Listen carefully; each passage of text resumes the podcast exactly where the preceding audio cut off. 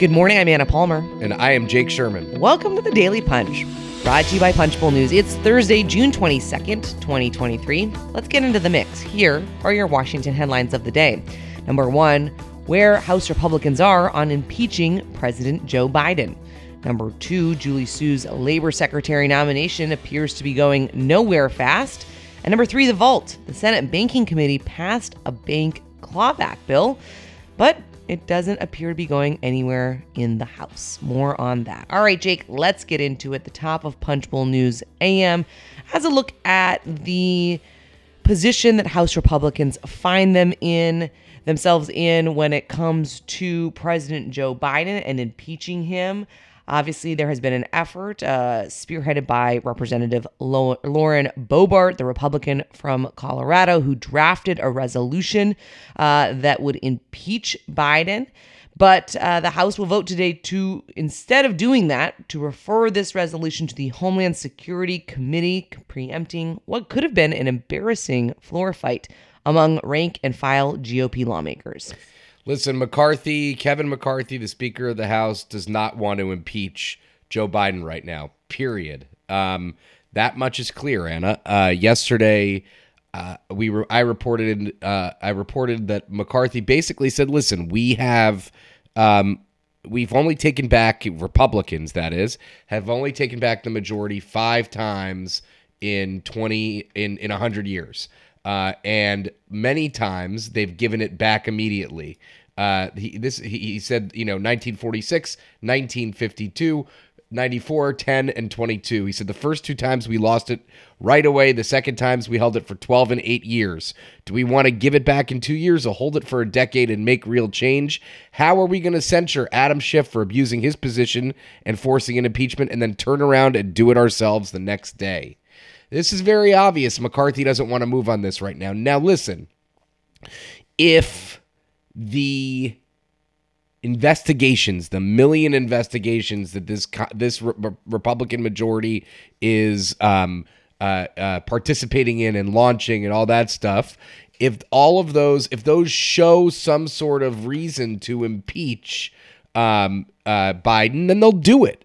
But they're not going to do it willy nilly. And the point that McCarthy made, and I think this is the more salient inside baseball point, I, I would say, is that if they they've been talking about regular order, regular order, regular order, and then they're having all these members, Boebert, MTG, uh, they're having these people go to the floor with with privilege resolutions without going to the conference first and seeing where they where they stand. Yes, Boebert has the right in the House rules to do this. So does any member. But they're trying to work as a team, and this is just another example, Anna, of Republicans not being able to work as a team uh, in the way that they would hope that they would be able to. Well, what do you think? Yeah, I mean, it's an interesting point. Listen, I, it feels as though this is simply a delay tactic, right? If you look at where they are going when it comes to investigations, when it comes to their fixation on certainly looking into not only the president, but uh, his son that this is this is almost you know just kind of waiting until uh, a better moment. I don't I don't think this is over by any stretch of uh, the imagination. I, and I think to your point, uh, it showcases that the conservative wing of the House Republicans is not just going to kind of go in lockstep with what Kevin McCarthy wants. He won the fight on this issue today, but uh, that you know it's it's another kind of example of House Republicans and certainly the conservative faction flexing their muscles, saying, "Hey, we have this ability. I'm going to do it." And it's not as if Lauren, Lauren was. Con, you know, was convinced by the speaker to pull the amendment or that this wasn't the right time. She still went ahead with it. Yeah, there's they're they're pushing it to the House uh, Homeland uh, Homeland Security Committee. That's the name of the committee. Uh, but but you you raise an interesting point, which is important to make about McCarthy broadly speaking. McCarthy um, is basically dances figures out how to get to the next day, right? Like that's his goal every day. It's not I'm not saying he doesn't have long-term strategy and long-term planning capability, but oftentimes it's just trying to get to the next day to see how he could survive another day. And by the way, Congress sometimes is like that. Right? Like sometimes that's just what you have to do in Congress. But I, I agree, broadly speaking, that he's not going to be able to. They're probably going to have to impeach Biden at some point, whether he deserves it or not. Um, it's going nowhere. It's going to eat up a lot of floor time. It's going to eat up time in the Senate. In the Senate, quite frankly, they'll probably take it up and get rid of it, you know, relatively quickly. But um, uh, but yes, I agree with you that uh, this is just you know live to, to fight another day for McCarthy, and uh, uh, they're combining this with another with another investigative effort, and that, that's where this stands. All right, let's move on to the number two story of the morning. Uh, Andrew Desiderio has been all over Julie Su's nomination to be Secretary of Labor, which appears to be all but dead at this point. Uh, certainly, Senate Democrats won't openly say it, but her nomination, as we have talked about on this podcast, uh, has languished in the Senate for nearly two months while the White House has struggled to lock up enough support and it's certainly trending that way, right? We have not seen any movement when it comes to the key senators who they can't lose. Democrats cannot lose a single senator here.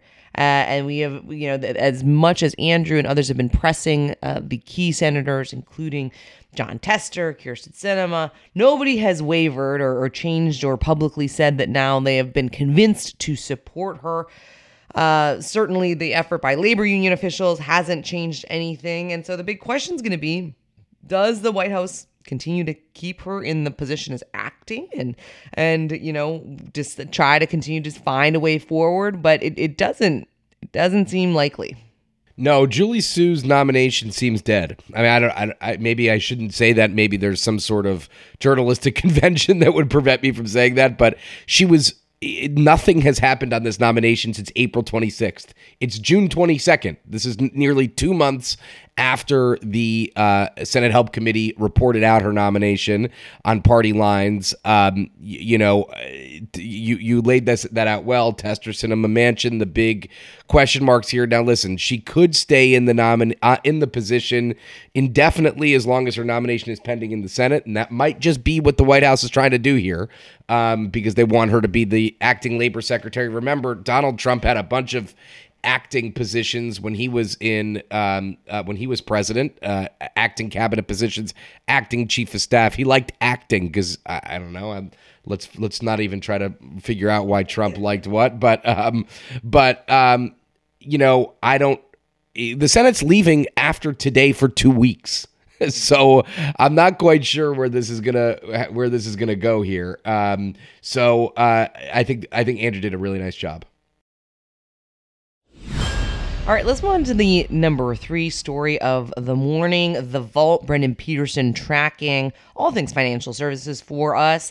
Uh, an interesting look that, you know, he's been covering all the twists and turns in the Senate Banking Committee and the effort uh, that they are undergoing to claw back the pay of executives when banks fail. It certainly was not easy getting near unanimous consent from both parties on the committee. This is, of course, that joint collaboration from Senators Sherrod Brown, the Democrat from Ohio and chair of the panel, and Tim Scott, the Republican from South Carolina, the ranking member.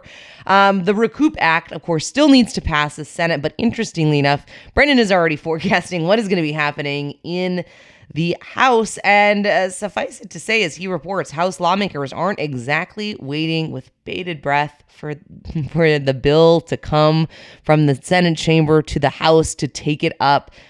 Unsurprising, maybe in so many ways, where the House and Senate are on different pages. And it's also not only that, but it's also the fact that. Um, the House doesn't like just taking up a Senate bill and passing it. It's just it's a it's a pride it's a pride issue for the House um, and they have their own ideas, and and that's it's not as if this is uh, a uh, a deadline sensitive situation here for um, for the House and Senate to get this bill through. Now, some would argue that this is an important piece of legislation and they need to move on it, and I get that. But um, I have to imagine that they are going to want their own uh, uh, imprint, so to speak, on anything that uh, uh, uh, comes through on any topic. So that's where we are. This is a um, uh, not surprising when it comes to this clawback bill. Which again uh, Brendan has been covering really well and did a really nice job on. And um, uh, su- surprising to see that this is. I was surprised to see how easy it got through the Senate on a bipartisan basis, and and the House is gonna the House is gonna house it up. There you go. Thank you so much for listening. If you like the Daily Punch, please tell your friends, share about it on social media, give us a rating and review.